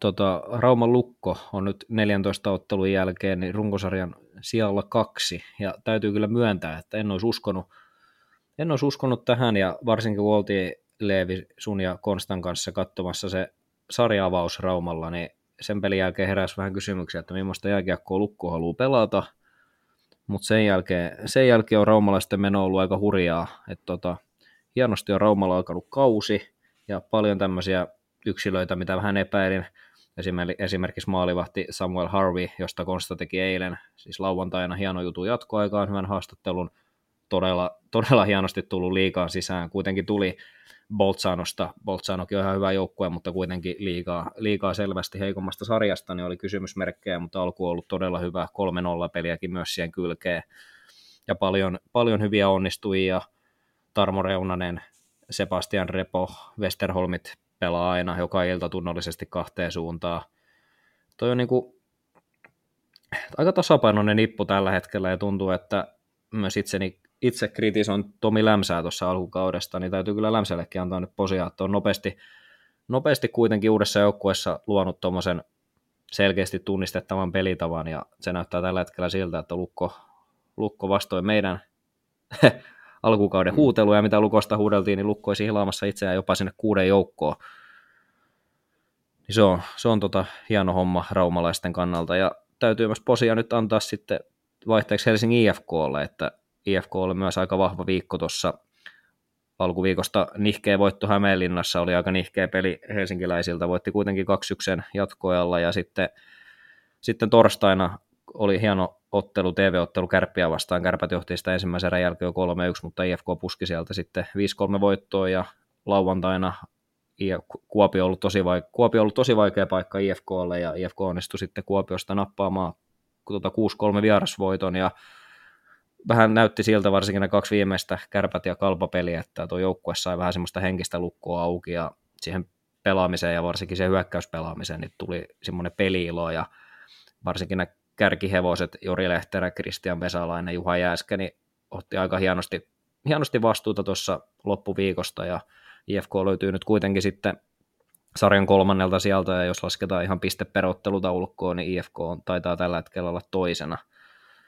toisena joten se sy- joka syksyinen IFK-kriisi, niin se nyt on ainakin sitten, että sitä ei tänä syksynä sitten todennäköisesti tule ollenkaan, ja sitten kuitenkin muistetaan, että loukkaantumislista on pitkä, ja ensi viikolla, tai tällä viikolla, kun jakson kuulette, niin kokoonpanoon pitäisi palata Toni Suunti ja Eetu Koivistoinen etunenässä, niin tuo joukkue tuosta vielä vaan vahvistuu, niin kyllä, kyllä on niin kuin vaikea nähdä, että IFK tuolta nyt hirveästi enää alaspäin tulisi, että pikemminkin sitten päinvastoin. Joo, me viime jaksossa taidettiin Konstan kanssa antaa aika hyvällä kädellä jopa rapaa IFKlle, mutta sitten tosiaan todettiin siihen loppuun se, että noita varsinaisen häviöitähän heillä ei pahemmin ole, että siellä kiekko pomppinut vähän niin kuin sisään ja ulos, ja nyt sitten näiden kärkijätkien aktivoitumisen myötä, niin yhtäkkiä se onkin pomppinut aika mukavasti sitten IFKlle, ja se näkyy tuossa taulukossa kyllä. He on tuossa nyt sitten näin niin kuin tämmöisellä vanhan liiton ihan perustaulukolla, missä jengit on pelannut eri määriä, niin ovat tuossa kolmantena oikein, oikein smoothisti siinä. Sitten tota, no, HPKta suitsutettiin jo viime jaksossa, mutta niin paljon tuli kuraa annettua heille tuossa ennen kauden alkua ja sitten kauden alussa, niin mä, mä kysyn sulta nyt tämmöisen kysymyksen, että kauden vaikka ensimmäisen viikon tai ensimmäisen parin viikon jälkeen, niin olisitko nähnyt että 14 tai sanotaan 13 ottelun jälkeen niin HPK ja TPS on tasapisteissä. No en olisi kyllä nähnyt ja tosiaan niin kuin, mun mielestä toi kertoo tosi paljon tuosta henkisestä vahvuudesta, mikä siellä kopissa on, koska HPK alkukausi oli tosi karmea. Ja vähän niin kuin kaikki oletti, että se ei tuosta muutu mihinkään, että sama tahti jatkuu, että turpaan tulee joka ilta, mutta he onnistuivat sen kurssin kääntämään. Ja sanotaan näin, että menestyvillä joukkueilla ei nyt puhu edelleenkään, että HPK tulee mikään menestyvä joukkue kauden päätteeksi olemaan, mutta kuitenkin joukkueella sanotaan, että jokaisen kauteen pitäisi tulla se yksi heikko hetki, niin HPK on sen kokenut jo, niin toi on mieletön voimavara joukkueelle, minkä materiaali ei kuitenkaan ole edes top 10 tässä sarjassa, että se on pystynyt tuon alkukauden vaikeuden kääntämään. Heillä on myös selkeä, selkeä pelitapa, se ei nyt välttämättä ole niin yleisöystävällinen ollut, mitä Maso Lehtonen ennen kautta väitti, tai aika puolustusvoittosta se on ollut, varsinkin kun HPK on johtoasemassa pelannut, niin, niin aika semmoista suljetaan omat mm. portit meininkiä se on ollut, mutta tuolla materiaalilla, että se nyt hirveä hyökkäys, seksikästä jääkiekkoa valitettavasti pysty pelaamaan, mutta kunnia Masolle, kunnia HPKlle ja myös kuitenkin seurajohdolle sitten, että pystyi siinä pahimmassa loukkaantumistilanteessa niin muutaman lainapakin sieltä sitten Masolle antamaan tuohon ja siitä sitten lähti se parempi kurssi Hämeenlinnassa, niin tämä on ollut hieno huomata. Joo, ja tuossa on muutama, muutama tuommoinen herääminen tapahtunut myös yksilötasolla, eli Eetu Tuulola muun muassa ja Teemu Rautiainen sitten. No Danik Martel nyt mun mielestä on ollut hyvä koko kauden ajan, mutta hänkään ei ole mihinkään tuosta hävinnyt, mutta varsinkin, varsinkin Rautiainen ja Tuulola, niin tartutaan itse asiassa vielä tuohon Rautiaiseen vähän tarkemmin, koska kaveri painoi ensimmäiset nyt, nyt ei ole faktatietoa, mutta niin kuin, tai varmaa tietoa, mutta ensimmäiset seitsemän vai kahdeksan peliä silleen, että sillä oli yksi piste. Mm. Ja nyt sillä on sitten 14 matsiin 11 pistettä. Et siellä on todellakin lapa lämmennyt. Vähän sama, samanlainen tulee mieleen kuin tuossa viime kauden lopulla playerien kynnyksellä Rautiainen KKssa vaan niin kuin heräsi jotenkin ihan uuteen liekkiin.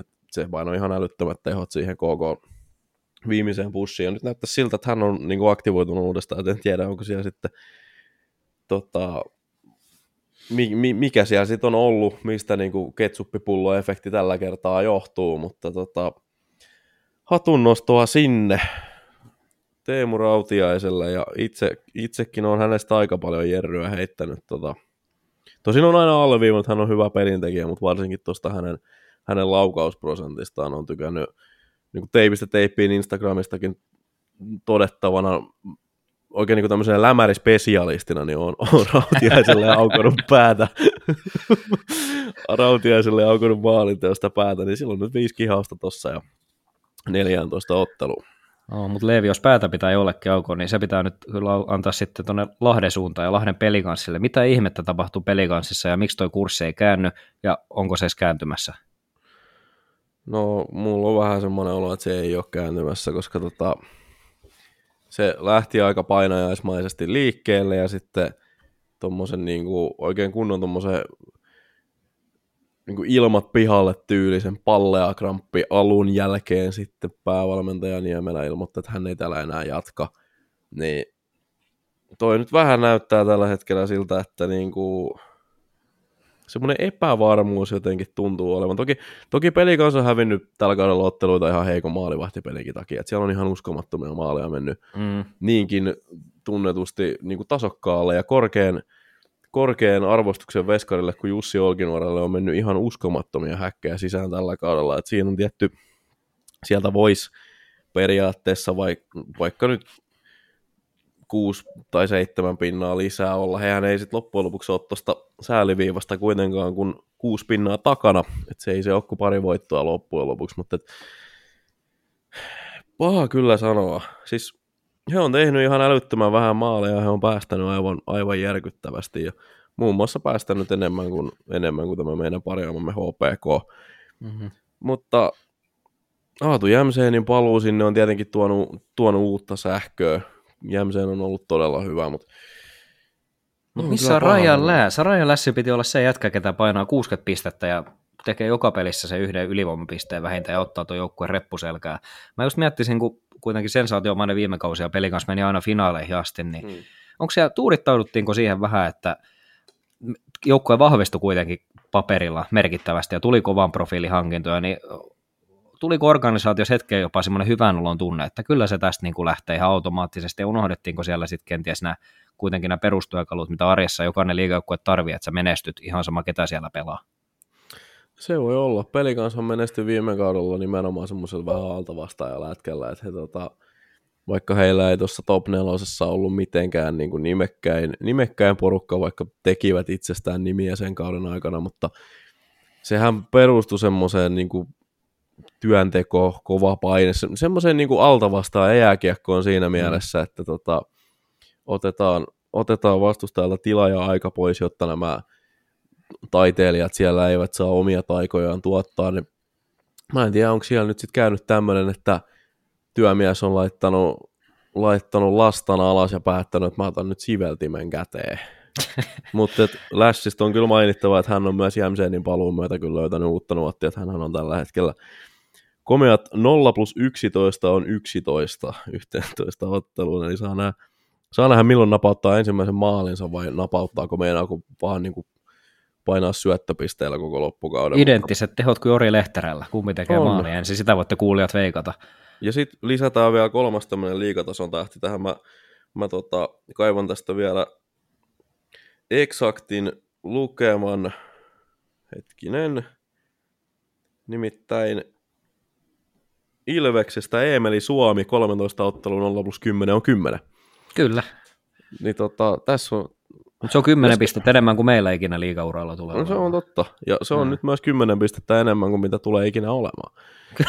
Kyllä. Mut, mutta, mutta tota, pitäisikö, tiedä, pitäisikö meidän tota, keksiä joku tämmöinen tosi vakavasti otettava palkinto tai niin kuin palkintonimitys sille pelaajalle, joka saa kaikkein niin kuin, parhaan tämmöisen ei-maaleja, mutta sitten kuitenkin älytön määrä syöttöpisteitä ratioon. Semmoinen Joe Torton. Joe Torton, niin, liikan Joe Torton. tämmönen. Kuka olisi joku, ei, en, mä, en mä tiedä. Maalintekijöillähän voisi olla Valtteri Ojan takainen palkinto Kyllä. mun mielestä. Siinä on ainakin Lenni Hämeenaho ja Heikki, Heikki Iliedes ja Lenni Hämeenaho on ainakin aika hyvässä, hyvässä tota, kilpailu, tai niinku hyvä vauhti päällä kohti, kohti tota, Valtteri Ojan takainen palkintoa. Mutta tästä pelikanssista vielä, niin jotenkin tuo lauantain kärpät-peli jotenkin kruunas sen joukkueen henkisen tilan, että kärpät johti 1-0 ja lahtelaiset meni 2-1 johtoon päätössärässä. Ja peli oli täysin hallinnassa se, mitä ottelua tuossa jälkikäteen vähän seurasin ja luin, niin sitten kuitenkin sieltä tulee kärppien heikkala, mikä laukoo, mikä laukoo maali, mikä ei pitäisi ikinä mennä maaliin. Se oli just nimenomaan, mitä sä tuossa aikaisemmin sanoit, maalivahtipeli. Ja sitten vielä tässä ihan viimeisillä minuuteilla Joose Antonen taisi tehdä kärppien 3-2 maalin, niin ja sama oli tuossa TPS-ottelussa, että pelikas oli loppuhetkillä kiinni kolmen pisteen voitossa, sitten Lass otti idioottimaisen jäähy, ja loppujen lopuksi Turusta jäi käteen yksi piste. Eli tossakin voidaan laskea niin kuin neljä menetettyä pistettä melkein niin kuin kolman erän perseilyyden takia, että noi kertoo jopa pienestä kurittomuudesta, ja varsinkin sitä joukkueen henkisestä tilasta, mikä tällä hetkellä on. Mutta siis ainoa lääke, mikä tuohon auttaa yksinkertaisesti on voitto, ja en tiedä, nyt on viime vuosina puhuttu paljon näistä henkisistäkin valmentajista ja tämmöisistä tunnelman luojista ja vähän, ketkä, ketkä saa paineita pois tuolta kopista, niin en tiedä, olisiko jopa aika käyttää sillasta, koska pitkään, pitkään tätä tahtia ei voi jatkua, koska 12 ottelu 10 pistettä, se on mun matematiikalla alle yksi, piste, alle yksi pistettä per peli, niin sillä sä et pääse mihinkään muualle kuin aikaiselle kesälomareissulle. Joo, ja tuohon voi vielä sitten lisätä noin edeltävän viikon Tappara ja KK-pelit, eli siinähän meni aivan siis Nick Halloran ja Heikki Liidäksen tota, ratkaisumaali sit siihen päälle vielä, niin oli semmoisia häkkejä, että niiden ei ikinä pitäisi mennä SM tason maalivahdelle, ja tota, sama sitten Miska Kukkosen maali, ikävää viedä Kukkoselta, ei kautta ilman maalia tyyliseltä pelaajalta se ainoa luultavasti tämänkin kauden kihaus sen piikkiin, että maalivahti ei nyt varsinaisesti ollut tasollaan, mutta siinä on niinku, siinä on pelejä, jotka jäi pienestä kiinni ja sanotaan näitä varmalla maalivahdilla, semmoisella veskarilla, joka ottaa kaiken tarvittavan kiinni ja vähän vielä lisää, niin olisi luultavasti kääntynyt pelikanssille noin ottelut. Tai sieltä on ainakin jotain saatu irti. Mm. Mutta tosiaan, tuossa on silti niin kuin pelikanssilla, onhan se aina mahdollista, että he tekee HPK tuosta, nimittäin toi on todella tällä hetkellä tiukka toi raja, että HPK, joka on kuudentena, niin heillä on, heillä on vaan yhdeksän pinnaa enemmän kuin pelikanssilla, ja se on mun, mun mielestä myös kiva nähdä, että meillä on tasainen sarja tässä kohtaa, toki kausi on nuori edelleen, mutta meillä on todella tasainen sarja, mitä tulee tähän sijat 6-14, että se on, mä toivon, että se pysyy semmoisena, mä toivon, että me saadaan tämmöinen niin useamman joukkueen playoff-kamppailu, tai playoff-paikkakamppailu vielä tota, Mm. kauden loppuun. Kyllä, ja viime vuosina on ollutkin ihan viimeisellä kerroksella asti tuota jännitystä. Pelikanssin tämä viikko vielä, jos palataan vielä hetkeksi pelikanssiin, niin perjantaina pelikans kohtaa koti edessä Lukon, mikä on yksi liikan kummimpia joukkueita, ja sitten lauantaina pussinokat matkustaa Hämeenlinnaan HPK-vieraksi, ja HPK on ollut edellisessä kotiottelussa kuitenkin varsin hyvä, niin kyllä tota, vaikealta näyttää lahtavaisten tulevakin viikko. Joo, ei se, ei se helppoa ole, mutta siinä on toisaalta sitten mahdollisuus, että tota, jos se jossain kohtaa pitää ottaa se fiiliksen ja kurssin kääntävä voitto, niin tuo lukkopelihän on semmoinen, että siinä kyllä varmasti aika melkoinen uusi tuulahdus tulee koppiin. Et muistaakseni, olisikohan ollut Oskari Setänen, ketä haastateltiin tuossa kun KK sai tappioputken poikki, ja Setäseltä kysyttiin, että kuinka paljon tota, lyhenee kotiin, se, kyllä se oli toi S-peli, S-pelin jälkeen KK vei sen rankkareilla ja siitä kahden matsin turpasaunaputki poikki, niin Setäseltä kysyttiin, että tästä kun on Porista Kouvolaan nyt sitten reissu, niin jos se on normaalisti neljä tuntia suurin piirtein, niin kuinka paljon nopeammin se nyt menee, se tänne vastasi, että kaksi. Mm. Porista on aina pitkä matka kotiin. Nimimerkillä kokemusta on. Joo, se on. Vaikka asuisit Porissa, niin se on, se on ilkeätä kyllä. Mm. Se on vähän sama kuin se on periaatteessa ihan se ja sama, mihin sä liikut varsinais-Suomen alueella, niin Lohjan APC tulee aina matkalla vastaan. Legendaarinen. Kyllä. Joo, kyllä. Pitäisikö meidän palata Leevi taas vähän aiheeseen? No palata aiheeseen. Niin. Meillä olisi seuraavaksi, tota, tässä paljastetaan teille viikon pelaaja. Ja nyt voit siellä kotikatsomassa hetken miettiä ennen kuin paljastan sen. Luettelen tähän vähän statistiikkaa. 24-vuotias laita hyökkääjä, syntynyt Helsingissä. Omaa myös kokemusta huippusarja NHLstä ja hän on Christian Vesalainen. Tosiaan Vesalainen saapui kesken viime kauden IFK ja aloitti sitten välittömästi, ei nyt ihan välittömästi, mutta varsinkin loppukautta kohden niin melkoisen pistetehtailun ja sama on nyt jatkunut. Tuossa varsinkin tämä viikko Vesalaiselta kolme ottelua, tehot 2 plus 6, eli kolmessa ottelussa kahdeksan tehopistettä, ja sitten varsinkin kun tuo ensimmäinen HPK, viikon ensimmäinen HPK-peli meni kiikareilla, niin kahteen näihin peliin niin kahdeksan pistettä, palautti jälleen Vesalaisen itseluottamuksen takaisin, ja hän nousi pistepörssin tuon aivan kärkikahinoihin. Nyt on tota, tämän kauden saldo Vesalaisella niin 6 plus 8. Toi nyt suoranaisesti liittyy siihen, että IFK Vire on nousussa ja Vesalainen on sitä sitten hirveästi edesauttanut, varsinkin toi ketju, niin tuossa on ollut Juha Jääskä, Kristian Vesalainen ja Joonas Rask, niin on kyllä aika, aika seksikästä katsottavaa, miten pojat pelaa, ja on tämmöistä jopa vähän IFK-brändi, brändiketjua, että siellä pelataan aika isolla sydämellä, varsinkin Joonas Raski illasta toiseen, ja Jääskä tekee hienosti hommia, ja Vesalainen on kuitenkin vähän ehkä jopa kuitenkin semmoinen mielialahyökkäjä, että sitten kun ei oikein peli sujuu, niin vähän kyllä näkee, että kaveri vituttaa, mutta sitten nyt kun viikonloppu osoitti, nyt sitten kun on niin kuin lentokeli päällä, niin kaveri on ihan pysäyttämätön tässä liigassa. Että tota, mielenkiintoista nähdä. En muista nyt tarkalleen, mitä itse ennustin ennen kautta, mutta taisin Vesalasta aika korkealle sinne maali- ja pistepörssissä heittää, ja tätä tahtia hän on sinne menossa. Tota, mitäs Leevi, tuliko yhtään Vesalaisen suorituksia nähtyä joko livenä tai jostain koosteista? Mitäs ne tunteita sussa herätti? No mä oon nähnyt koosteista, koosteista näitä Vesalaisen suorituksia viime viikolta ja tota, ei mulla oikeastaan muuta sanottavaa kuin se, että niin kuin tähtipelaajat on tähtipelaajia ja Vesalainen on liigatasolle ehdoton tähtipelaaja. Hän on tota, erittäin kuva pelimies, hän on yksi liigan parhaita laitureita ja vähän oli hidasta, mutta yleensä niin kuin, näillä, ei se taito sieltä mihinkään häviä sitten mm. kuitenkaan. Mm. Et se, tota, lämpimiä ajanjaksoja tulee ja kylmiä ajanjaksoja tulee. Vesalaisella on tällä hetkellä lämmin ajanjakso menossa ja tota, se Vesalaisen tasoisella pelaajalla sitten näkyy tuolla pistesarakkeessa aika selkeästi yleensä. Miten sä näet Vesalaisen tulevaisuuden, että kuitenkin ikä on vasta se 24, niin näetkö että hänellä olisi vielä kenties tämän kauden jälkeen niin mahdollisuus päästä jopa NHL asti? Koska kroppa ja koko ainakin sitä puolta, että voisi Pohjois-Amerikassa pärjätä. Kroppa ja koko sitä puoltaa, joo hän tota, varsinkin jos hän saa tota, vielä niin kuin enemmän kehitettyä laukausta ja vielä enemmän niin kuin profiloitua itseään semmoiseksi maalintekijäksi, niin on se mahdollista. Valtteri Merelästä kannattaa tässä kohtaa ottaa mallia siitä, että miten, tota, miten niin kuin liikatason tähtipelaaja kääntää itselleen välittömästi omilla vahvuuksillaan tota, pelipaikan NHLstä se, mikä Vesalaisessa on ongelma, on se, että hän on siellä kerran jo käynyt ja hän on, sanotaan näin, että eurooppalaisilla pelaajilla ei näitä niin kuin, uusia mahdollisuuksia jaeta ihan hirveästi. Et se mm. on semmoinen, mikä täytyy pitää Vesalaisen kohdalla mielessä, että hän on siellä kuitenkin käynyt jo, hän on käynyt pelaamassa AHL, hän on käynyt pelaamassa NHL, hän on käynyt antamassa NHL loppujen lopuksi aika nolla näytöt.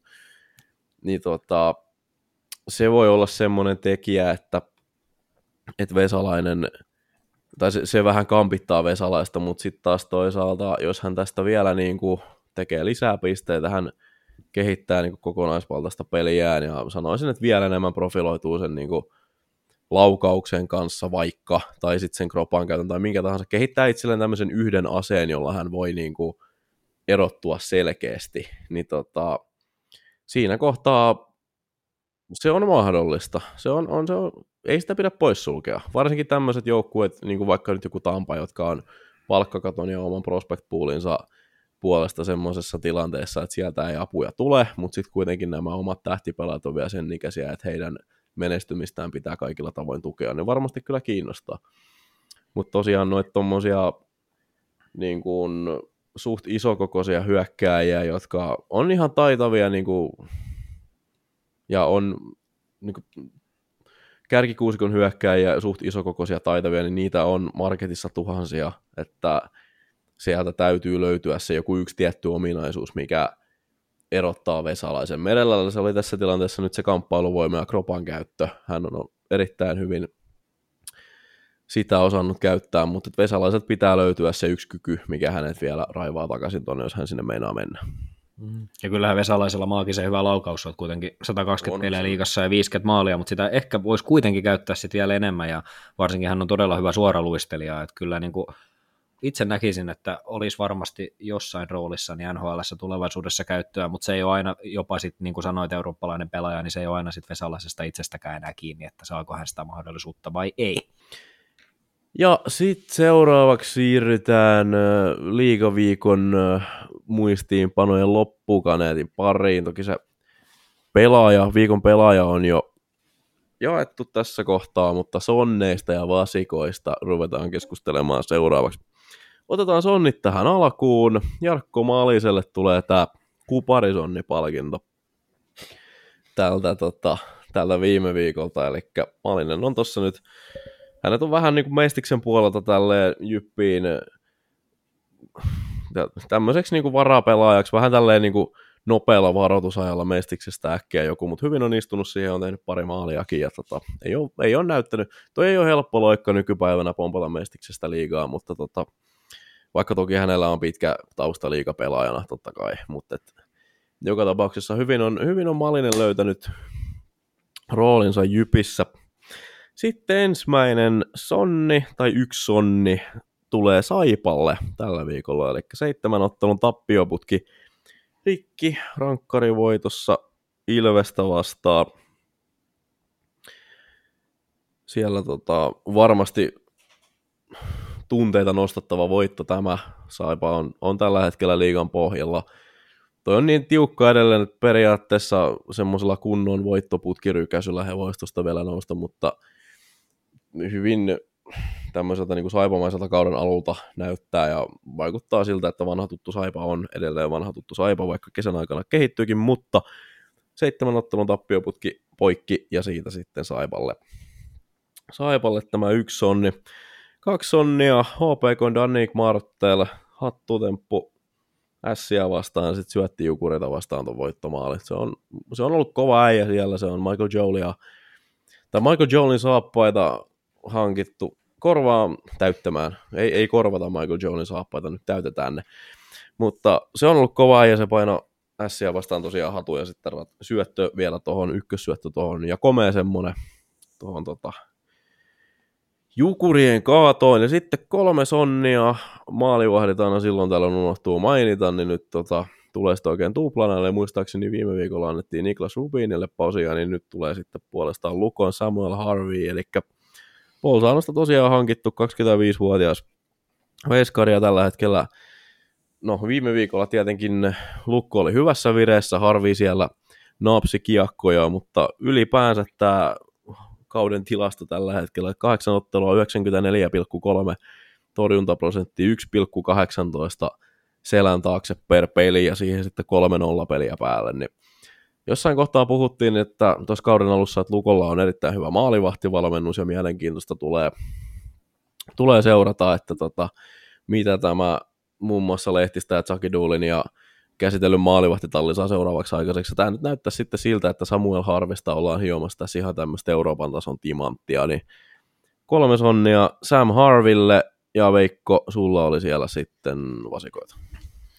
Vasikoita joo jaetaan. Ensimmäinen vasikka jaetaan Tampereen Ilvekselle, jolla oli kolme ottelua. Ensimmäinen ottelu oli tietenkin CHL, hävisivät Färjestadille, ja sitten kaksi rankkaritappiota Sille ja Saipalle. Kuitenkin puhutaan Ilveksen tasoisesta kärkiseurasta, niin jos sulla on kolme ottelun viikko, vaikka se on toki yksi CHL-ottelu ja kaikki häviät kuitenkin lisäajalla, niin se on Ilvekseltä heikko suoritus ja peli, mitä Saipaa vastaan ehtisin nähdä ja Ässiä vastaan, ei ollut kyllä, ei ollut Ilvekseltä hyvää pelaamista.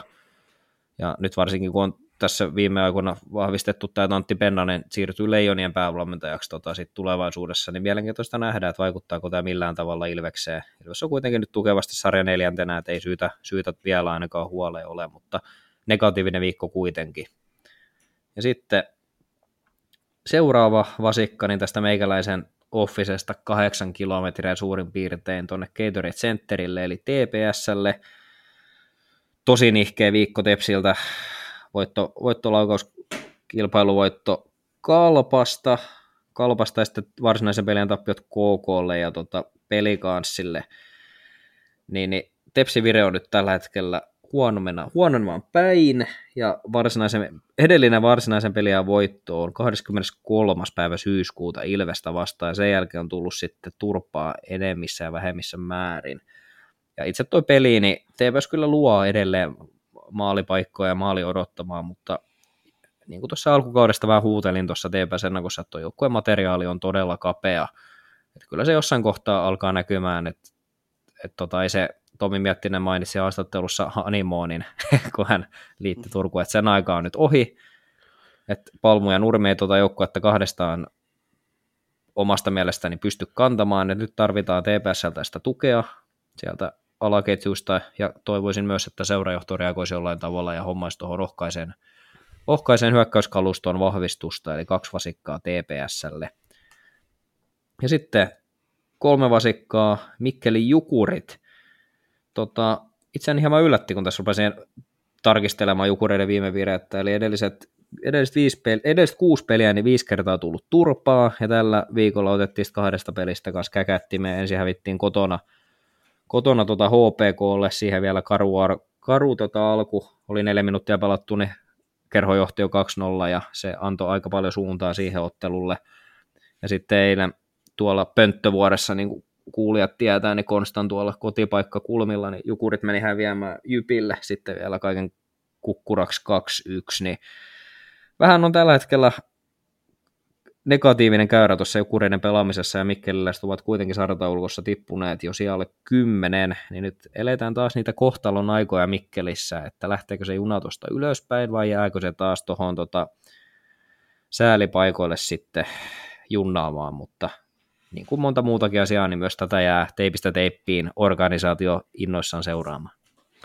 Kyllä vaan. TPS-hän Miettinenhän puhuu sitä jo tässä alkukaudessa, oli, tota, oli tuo TPSn tulikuuman vire, niin Miettinenhän kuulutti sitä koko ajan, että peli ei tällä hetkellä kuitenkaan näytä siltä, miltä he haluavat.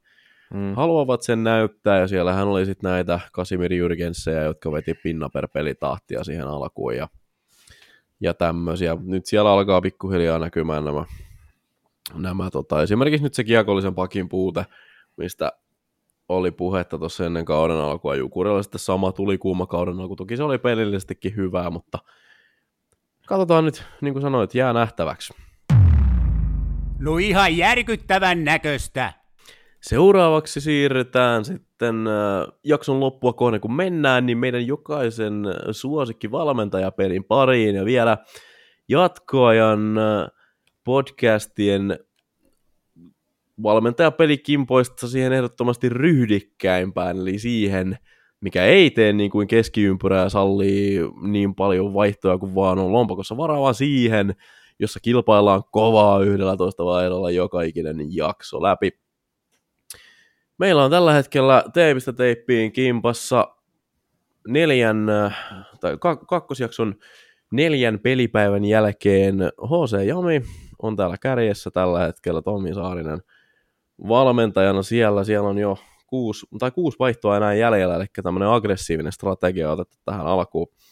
Siinä sitten Tiluli ja Mörköluola, Pauli Ursinin Mörköluola on ollut kova, kova tässä koko kauden, ja he ovat nyt sitten tuossa kolmantena tällä hetkellä. Mitä sitten tulee, tulee tähän tota podcastin kolmikkoon, niin sivulta kaksi tällä hetkellä löytyy meistä kärki, eli Piikki on palloseura siellä 35, 148 pinnaa. Viime ottelupäivä meni aika penkin alle muuten, paitsi Luke Martin tietenkin teki hyvin, hyvin pisteitä, mutta toi KK ja Tapparan 1-1 tasuri, minkä sitten rankkarilla päätti Tapparalla, niin se vähän niin kuin tappoi ton mun viime pelipäivä, mutta ei siitä sitten sen enempää. Sitten mennään tänne kolmannelle sivulle, niin täältä sitten löytyy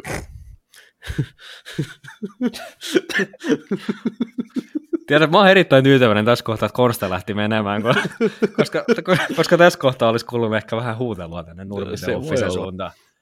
Se voi olla. Tota, vi, siellä 50 on HC Ankkalina, Konsta Kiviniemi valmentajana. Konstasta on nyt, tai tästä HC Ankkalinasta on nyt huomioitavaa se, että tämä on, täällä on tässä kohtaa jo viisi vaihtoa käytetty, eli 6 kautta 11 vaihdot ja 103 pistettä, eli näiden pelaajahankintojen... Ankkalina GM on painanut paniikkinappulaa päälle. se vähän, vähän vaikuttaisi siltä. Tota.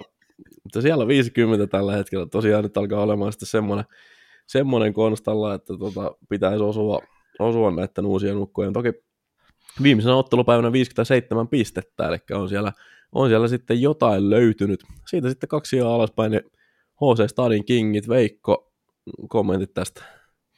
Hiljaiseksi vetää. Nyt mulla ei ole mitään selityksiä tähän, että nukuin alkukierrokset tai mitään. Nyt on mennyt kirjaimellisesti vaan vasempaan käteen tai jengi alku. Voin paljastaa, mulla on itse asiassa omasta mielestä, kun mä tätä joukkuet rakensin, niin näytti aika hyvältä. On Nikolas Baptist, Jori Lehterä, Ville Koivunen, pakkipari Imi Suomi, Lasse Lappalainen ja maalissa sitten Jasper Patrikainen. Sanotaan näin, että Baptist on nukkunut viime kerroksilla. Jorsti otti tuossa kalpauttelussa mukavat nöyrät 0 plus kolmoset, mutta sitten on taas Lappalainen, mikä pelasi maagisen viime kauden aika hiljasta, Koivunen aika hiljasta. Mulla on onneksi tässä vielä terveisiä Konstalle, niin 11 kautta 11 vaihtoa jäljellä vielä, niin pystyn täällä aikamoisia peliliikkeitä, peliliikkeitä vielä tekemään ja voin luvata teille kuuntelijoille, kun tämä kakkosjakso loppuu, niin löydyn jälleen. Stadin Kingit löytyy Ankkalinnan yläpuolelta, sen voi tässä jo kuuluttaa teille. Se on luvattu semmoinen huomio vielä tähän, että tosiaan toinen jakso on alkanut ja neljä ottelupäivää on pelattu, eli toisin sanoen nyt sitten täytyy käydä ostamassa, ostamassa itsensä tähän tota, kimppaan sisälle. Semmoisen muistutuksen teen, että yhdellä toista vaihdolla rokataan. Viime jaksossa piti kolme joukkuetta potkia, mm. potkia pois, eli täältä tosiaan lähtee sitten, täällä ei, täällä ei mitään varoituksia lähetellä, vaan vähän niin kuin, oliko nyt Joensuulainen tuomari sitten pitäisi muistaa, kun viime jaksossa heitin tällä jo ensimmäistä kertaa, mutta se on, se, se on sitten kertakihauksesta kaikki pihalle, ketkä jotain kikkailee. Ja jos mietitte paljon tämä maksaa, niin tämä maksaa kolme euroa. Kyllä. Ei ole, tota, ei ole, ei ole, ei ole taloutta kaatava suurimmalla osalla luultavasti, ehkä mahdollisesti toivottavasti. Mutta jakso alkaa tulemaan loppuun tota, meillä on kaikenlaista tässä tapahtunut, Konstan piti kesken kaiken poistua ja ollaan käsitelty isoja asioita. Uh, mulla ei tähän ole sen ihmeempää. Ottakaa noin sosiaaliset mediat seurantaa, laittakaa meille ehdottomasti palautetta, pistäkää, kertokaa huolia, murheita, mielipiteitä, mitä vaikka liigan avaaminen teissä herättää, tulkaa kertomaan se meille, pohdiskellaan niitä sitten yhdessä, ollaan, ollaan viime viikosta vähän ryhdistäydytty noiden vastausten saralla myös, eli tota, nykyään, jos meille laitatte viestiä, niin on mahdollista, että saatte myös ihmisten aikaan sieltä vastauksen. Mulla ei ole tässä tänne enempää lisättävää, kiitos puolestani. Ensi tiistaina kuullaan taas. Veikko, onko sulla vielä jotain? Joo, aika monen jakso tuossa oli tosiaan vähän karumpaa aihetta ja sitten oli niin iloinen tai liikana vaaminen, että Korsta päätti lähteä sitä sitten kesken lähetyksen jopa juhlimaan. Ei nyt sentään terveisiä, terveisiä Konstalle, mutta siis joo, tosiaan paljon asiaa tässä jaksossa ja itse haluaisin ehkä kuulla, kun meitäkin tilastojen mukaan ne kuuntelee kuitenkin vähän iäkkäämpää myös ihmistä, anteeksi nyt iäkkäämpää, mutta ehkä keski-ikäistä ihmistä paremmin sanottu, niin tota, haluttaisiin kuulla ehkä vähän noita kokemuksia näistä liikakarsinnoista, että oletko ollut kenties joskus katsomassa jotain kuumaa karsintasarjaa ja millaisia muistoja näistä sarjoista on, niin pistäpä meille, pistäpä meille viestiä, niin voidaan niitä sitten ensi jaksossa vaikka vähän kaikille lueskella täällä. Kyllä vaan. Ja semmoinen itse asiassa vielä tuli mieleen, että nyt kun puhuttiin tuosta kannustimista junnuille tota, pysyä omissa mestisseuroissaan, niin jos siellä on käyty keskustelua kotona näistä niin, ja haluatte niitä jakaa, niin kertokaa fiiliksiä. Meillä ei kenelläkään sen ikäisiä lapsia ole, että tota, tota, olisi tämmöinen keskustelu käyty tai tämmöinen olisi aiheellista, niin laittakaa ihmeessä viestiä. Me tota, niitä lueskellaan ja niitä pureksitaan mielellämme. Ei tässä sitten mitään. Kiitos Veikko, kiitos kuuntelijat ja ensi tiistaina uudestaan. Teipistä teippiin. Kiitos ja anteeksi.